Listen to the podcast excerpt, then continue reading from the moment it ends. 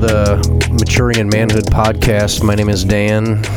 And I'm Jonathan. And uh, we are here with episode number 10, John Diaz. That seems like a significant number. It does. It does. It's 10 more than none. That's why it's powerful. Significant. Yeah, we are, of course, um, hoping that this is a means by which we're bringing some wisdom to today's dad, dude, or disciple, um, trying to help inspire um, young men, uh, maybe their dads or just men, or walking with Jesus on their own And our hope is that what we share inspires and maybe even encourages or helps provide a vision for what it would look like to grow in masculine manhood. So I love it. I love it. It's uh, especially helpful uh, I think, in particular, when we're kind of in that grind, you know, that weekly grind, and we're just doing our thing, and um, we're hoping that that this just brings a little bit of insight, maybe something to kind of pop you out of your routines and bring some real, um, some helpful knowledge to the way you parent, the way you, you know, um, husband. Is that a verb? Yeah. The way you husband. Husbandry. That's a actual. It is activity. Yeah, it is. Yeah. So we're uh, we're hopeful. Yeah, let's get um, let's get back on our definition of manhood, John, which is driving a lot of what we're talking about. We don't randomly I don't think envision what manhood is. There's so many different definitions. It's probably limitless in our culture now. But what what are we um, tuned into, and how would how are we describing it? Yeah. Well, we'll just keep we'll just keep on saying this probably for the next 10 podcasts. We need to get it into our hearts as much as you need to get it into yours. So, um, here's how we're defining it with some uh, wonderful help from Mr. Jon Tyson. But he says uh, it's the joyful pursuit of sacrificial responsibility. The joyful pursuit of sacrificial responsibility, and we love that definition. Yeah, it's good. Uh, it's working for sure. It it uh, kind of spins off into some of what David gilmore says too, which is manhood is the defeat of childhood narcissism. Right, mm-hmm. the the the self obsession, the self promotion, and the self preservation.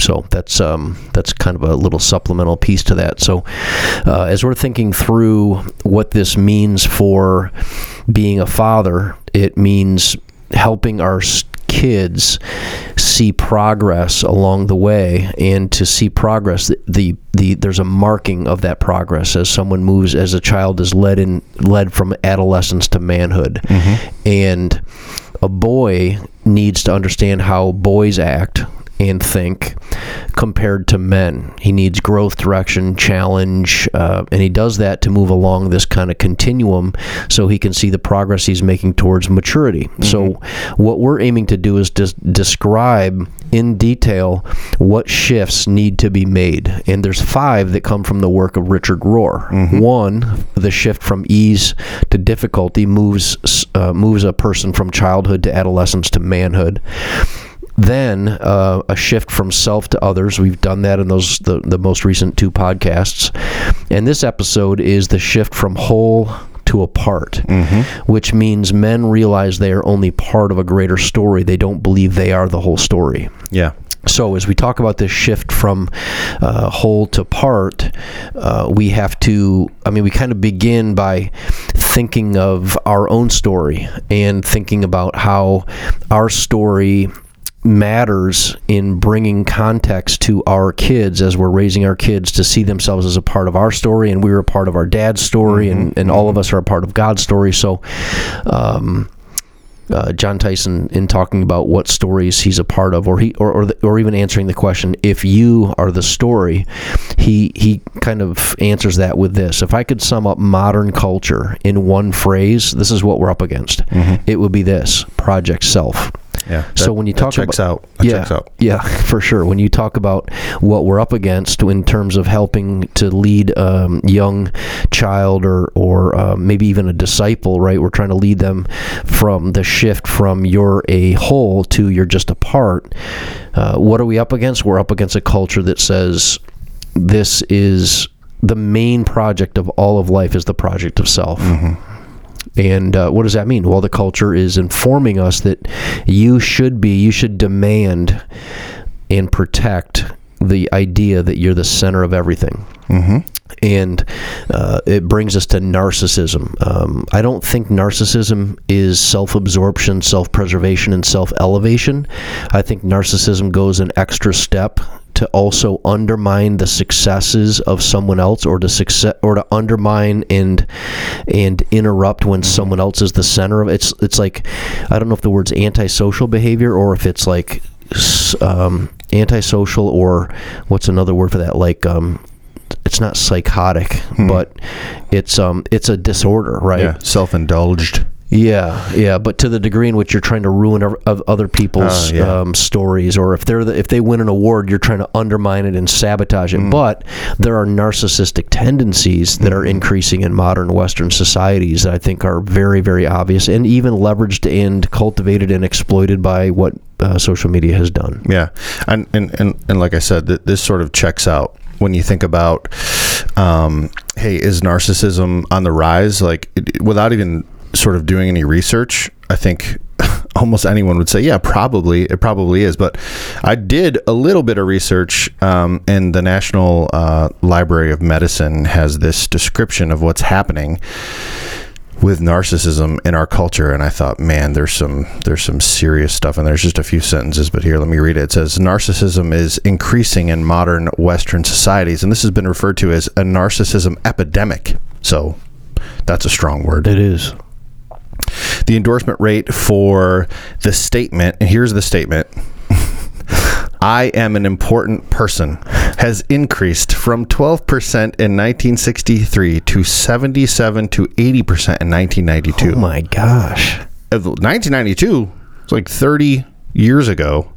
Is that right? Oh, it is. Yeah. Goodness gracious. And that's considered modern. Yeah. So how about that? That statement, I'm an important person, that's increased from 12 in, in 1963, 12% of people thought I'm important. Hmm. And in 92, 80% of people thought that. That is a wild statistic to me.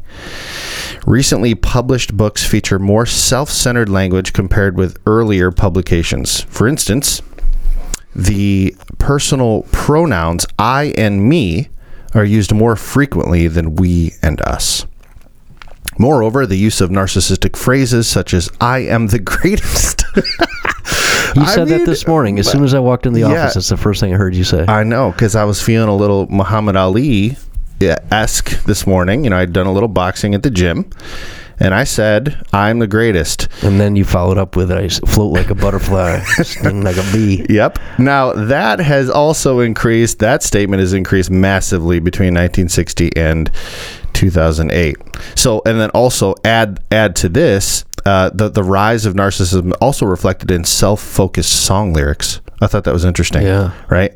So they're talking about okay, here's what's happening, and then they kind of start pointing to why it's happening Right. self focused song lyrics, and a stronger orientation towards fame in TV shows. These observations suggest that narcissistic expressions within individualistic cultures have become more frequent. Yeah. Goodness. Yeah. I mean, I mean, all I have is anecdotal supplement to that, but Yeah, it's I'm- true. Like I said, I mean, those things don't, you don't hear that and go, no way. No, exactly. Exactly. So, in fact, the anecdotal evidence that we have is just, I think, ways in which you can kind of describe or tell stories about experiencing that with people and uh, our own sense. Um, And you can sense it. You can sense the shift, like they said with song lyrics. You can sense that shift in the culture, Mm-hmm. Yeah. right? That's not something that's like, um, oh, that snuck up on us a Yeah. little bit. I mean, if you look at song lyrics from 30, 40, 50 years ago compared to what they are now, I mean, it's markedly different. yeah, and no doubt in the church too, that would be Oh, I think that's also true. yeah, reflective of the in- culture. Yeah. Yep. I think that's also true in congregational singing, Mhm. Dan. Yeah. right? We've talked about this many times, right? Where you know the, the congregation is gathered and ends up singing songs about their devotion to God, Mm-hmm. and um, that's okay. That's Yeah. okay. But uh, a steady diet of that isn't isn't helpful. No, no, those are sprinkled in as prayers, Right. But they're not the meat of what uh, is nurturing your soul when you're together in a in a congregational setting, right? Oh, that's so true. Especially when, when you think about it, and and, um this is a bit of a soapbox for me, so I, I'll I'll try and get off it. But um, when you think about when you go through difficult things and you suffer uh, hardship, which we know we're going to, right, as we sort of navigate our way through life, if if you can reflect back on songs um, that are Godward and that that teach you about the characteristics of God, right? His faithfulness, His goodness, the hope that we have in Him, right?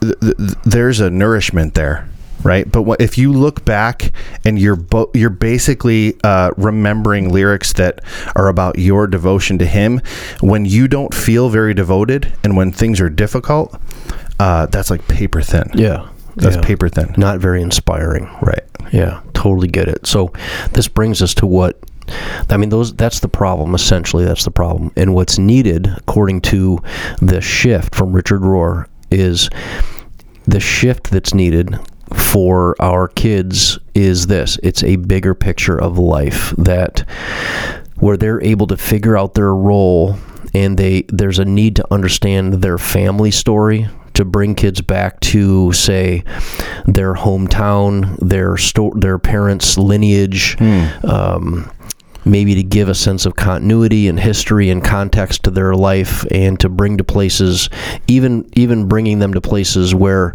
you yourself as an adult parent or as a child made big decisions in your life. And and that helps to kind of build a bigger picture that mm-hmm. your child sees how they fit into a part of the story. Yeah. Right.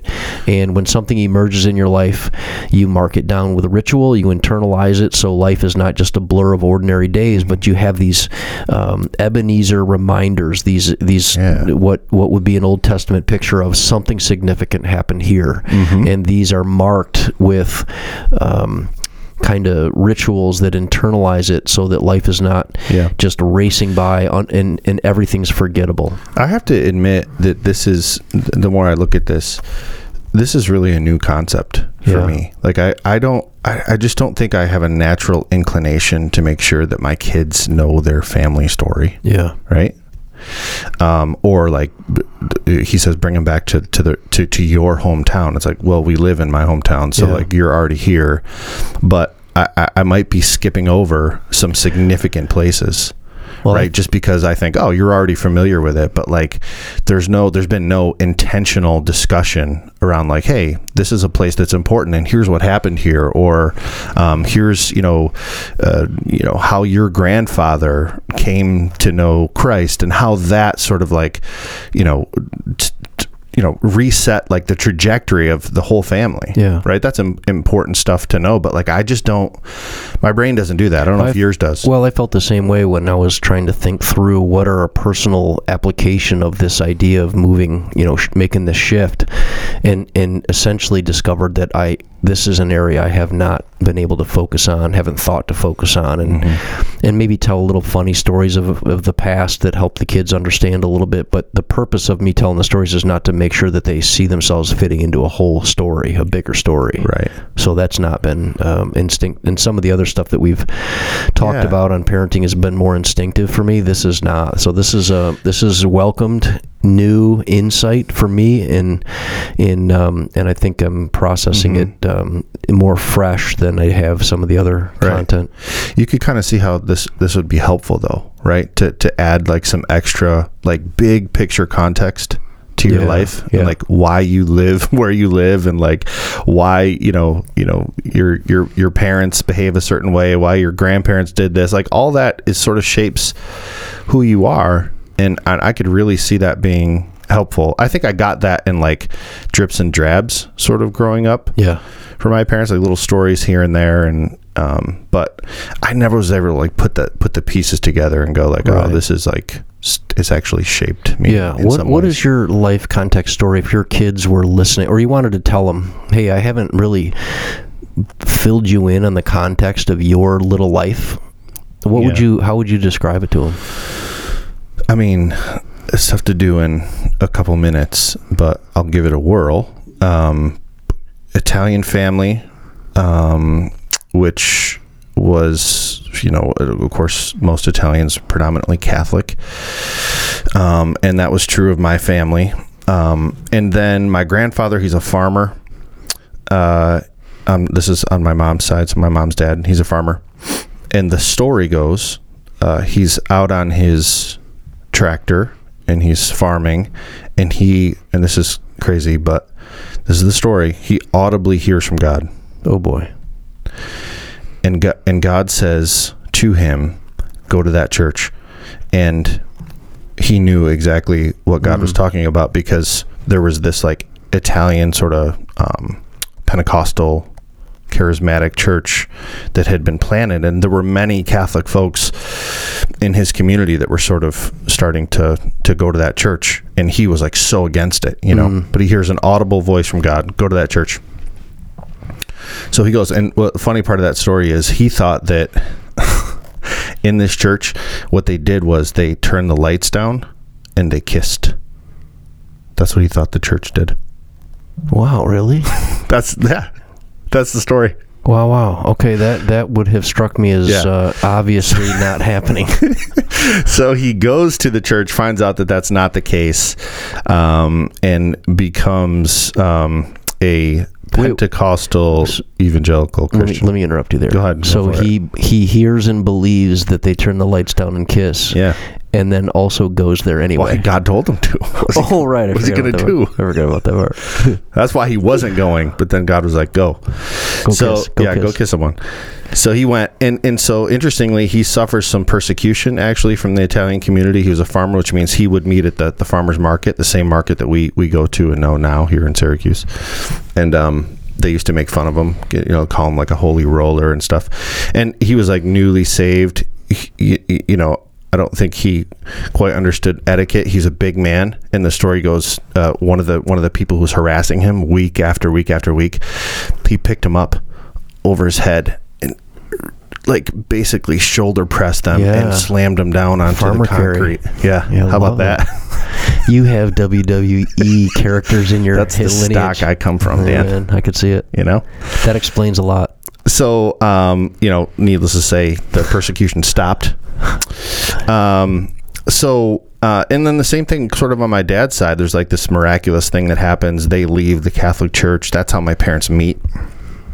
Uh, at a Pentecostal church, and um, and and and as I sort of think through that, and like, I've got dozens of aunts and uncles, I've got hundreds, literally hundreds of cousins, and uh, I just look at sort of their lives, and and not all of them, but many of them, uh, who for one reason or another have not chosen to live a life full of faith.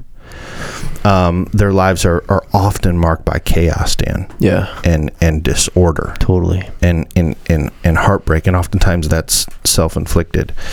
So um, here we are, and somehow, some way, we're spared by God. Right, we're spared by the, the, the grace of God to lead lives that are, are flourishing and lives that um, that honor Jesus. So, and and you know, Megan's family, same same sort of thing. Like her father's rescued from alcohol, alcoholism. His brothers succumb to alcoholism. They die you know somehow god rescues him and and um, he gives them a church family and a, really a support system for uh, their son brian megan's brother who um, is you know severely special needs and their their family story their family testimony is there is no way there's no way we would have made it uh, had God not done that, had Yeah. God not rescued us, because you know, and and my father-in-law would say it. He'd say, "I, I Brian would be dead, and I'd be in jail." Yeah. Wow. You know, That's so such great context for kids to hear that. they yeah and, and again i think they they might get some of that in in drips and drabs but i just don't think they understand how they fit in Right. how they fit into that Which would have to be, you're saying, intentional, more intentional right. than it's been. That's Yeah. right. Well, that's Yep. good. yeah That's interesting. how Uh, about you Well, my kids know that um, uh, I make a lot of I make light of you know coming growing up in a tra- as a trailer park family and and kind of um, lightly embrace all the stere- stereotypes and stigma that comes with with, with it. Um, and at the same time that that's true, my parents were also uh, pretty naturally immersing their kids in the church family. Uh, there wasn't a lot of other things going for us, right? Uh, my parents were older. Uh, by older, I mean they could have been my grandparents my sister and I were surprises after uh, a full set of siblings uh, were already moving out of the house at the time. And 12 years later, I was born, and then my sister born like maybe a year and a half after me. And so they ended up like um, deacons in a Pentecostal holiness church and had prepared for the mission field for I think maybe one semester or two semesters in Bible college before coming home and helping the uh, helping a pastor plant a church, which is this church here that I'm now pastoring, ironically. But Pretty uh, neat. I do remember That's some context. it really is. I do remember our family being consumed with and plagued with behaviorism and legalism, which was kind of the way things went with Mm-hmm. Yeah. Pentecostal Ours uh, too. holiness. Ours too. yeah. And um, but along the way, I sensed a desire for church leadership. In spite of that, married a youth group friend. Um, uh, my wife and I have been married with four kids for 30 years and stayed right here in my hometown to serve. Uh, but um, you know, God rescued me not from a hard life of drug addiction, alcoholism, and and um, gambling and, and child neglect and so on. My God rescued me essentially from legalism, and He rescued me from um, manipulation and guilt with using or manipulation by using guilt and fear to get the Christian behaviors. Right. So uh, that kind of revelation um, came along with the strength, the security, and the safety I felt being immersed in a church family that was very committed and very devoted for whatever the reasons. So those two things work together, I think, to bring some fruitfulness out of out of my own life. And um, when I think about this personal experience with the shift from from helping my own family, my own kids come move from being a part of it to a whole. Um, I think about the way that God made me a small part of what he was doing to help the local Christian community be liberated from legalism and guilt and fear Yeah. and give me what was needed to help kind of spur a first generation, maybe even a new generation of Christian dads who are free from serving God because you felt guilty and because you felt like you would be condemned if you didn't do all the right things and because you were loaded with guilt. Mm-hmm. So when I think about what did God do to help me feel a like a small part of a whole, that's what he did. He he kind of set my trajectory apart and and helped it go a direction that really did in, initiate something way bigger than myself. You know and he did that to i think um, especially in my own home that the the the implications of that in my own home uh, i've never really taken the time to put the kids in that context to say you're a second generation free from legalism. Yeah, man. Wild. which is new to us yeah. so we're learning to what does Yeah. it look like to lead a home? What does it look like Yeah. to be a husband? What does it look like to in the context of gospel centrality, gospel transformation, and freedom from guilt, shame, legalism, behaviorism, and to do the same things but for the right reason. Mm-hmm. You know, to be compelled by joy and gratitude and love, not compelled by, gosh, I hope people don't see that I'm, you know, disobedient, rebellious, and imperfect. So uh, it might help my kids to hear that story more clearly. I love it. And and and our stories are connected in that sense in that, you know, back in the the 2000s um you know, around 2010 or so is when, you know, I sort of started my discipleship journey with you. And so when you think about the concepts that you're talking about, gospel centrality, free from guilt and shame and legalism, and moralism and performanceism, all those isms. Your story has also become part of my story, right? As I've been discipled by you, and we've, you know, sort of collectively been discipled by some wonderful people, you know, the, the likes of Tim Keller and, and others. Who have, um, through God's Holy Spirit, really dropped the, the blinders off our eyes in a lot of different ways. Yeah. Um, and so there's an interesting connection there as that is then, you know, through the process of discipleship passed on to me and as I sort of pass it on to my kids and, and maybe reset their traje- tra- trajectories in, Yeah. in different ways. and so help them see that the summation of their spiritual life when they look at it they have to look at it carefully. Mhm. They're just a small part of what God has been doing in the whole community of believers among us and our own families That's and our own life. That they're they're a small part of extending that. And I'm grateful that I'm a part of what God was doing in my family to bring immersion in my life in the local church and my set apartness and you know all the good parts of what the way I was raised also contributed to um, affording me the opportunities I had to to um, put my roots down in a in a church and then eventually flourish and thrive and bear fruit. So Mhm. it's good stuff. You're um, typically making something. What are you making these days? Well, you know, when this podcast started, we were talking about making things, you know, in terms of, um, I don't know, a little bit of you know, stuff around the house. You're, you know, remodeling something. You know, you're working with your hands different ways. And I realized that that you know, not everybody's into that. Um, Guilty. s- yeah. So I don't want to bore you, but I late. know Too late. I know uh, one of the things that that we can all agree on is delicious food. We can. We all like that. I agree. If you don't, Amen. uh, turn the podcast off. That's it. It's the end for you. See ya. Um, so uh, you know, I was thinking about like we all it, as dads, maybe it's a stereotype or, or whatever, but you know, we- we're kind of, or as men, right? Not necessarily just dads. Um, there's something about the summertime and grilling that's pretty compelling, but we're in a climate where we're obviously you know it's freezing out and we're not we're not outside as much and so the grill is a little i still use it but it's intimidating so um, I just want to talk very quickly about how to make something uh, quick and easy uh, at at the kitchen stove uh, that's delicious and uh, is a good winter meal.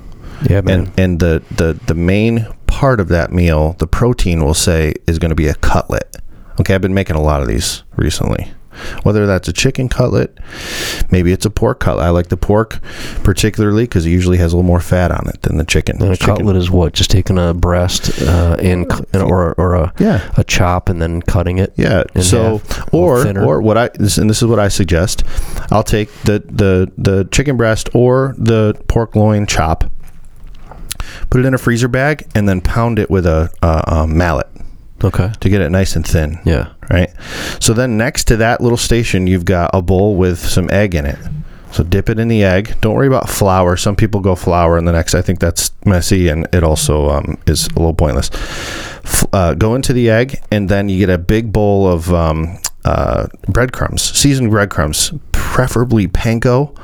Um, but 4C makes a great one. I, I like that one a lot. Costco and other places carry that. And then you you really get it in there. You know, get get that whole thing covered nice and evenly, and then put it on a cookie sheet and use your hand to press those breadcrumbs down into the meat. Because if you throw it in the frying pan, you haven't done that, it tends to fall off, and you end up with more breadcrumbs floating around in the oil than you do on your piece of meat.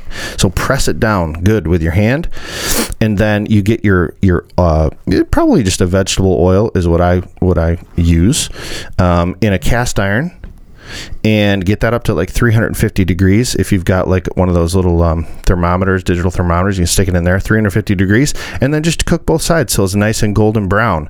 If it's golden brown on both sides, it's going to be cooked in the middle, and it's going to be nice. It won't be overdone or dry. If it gets too dark, you're cooking it too much. Yeah. So you're looking for a golden brown. And take that out, serve that with a, a little bit of lemon juice and maybe some flaky sea salt on top of that.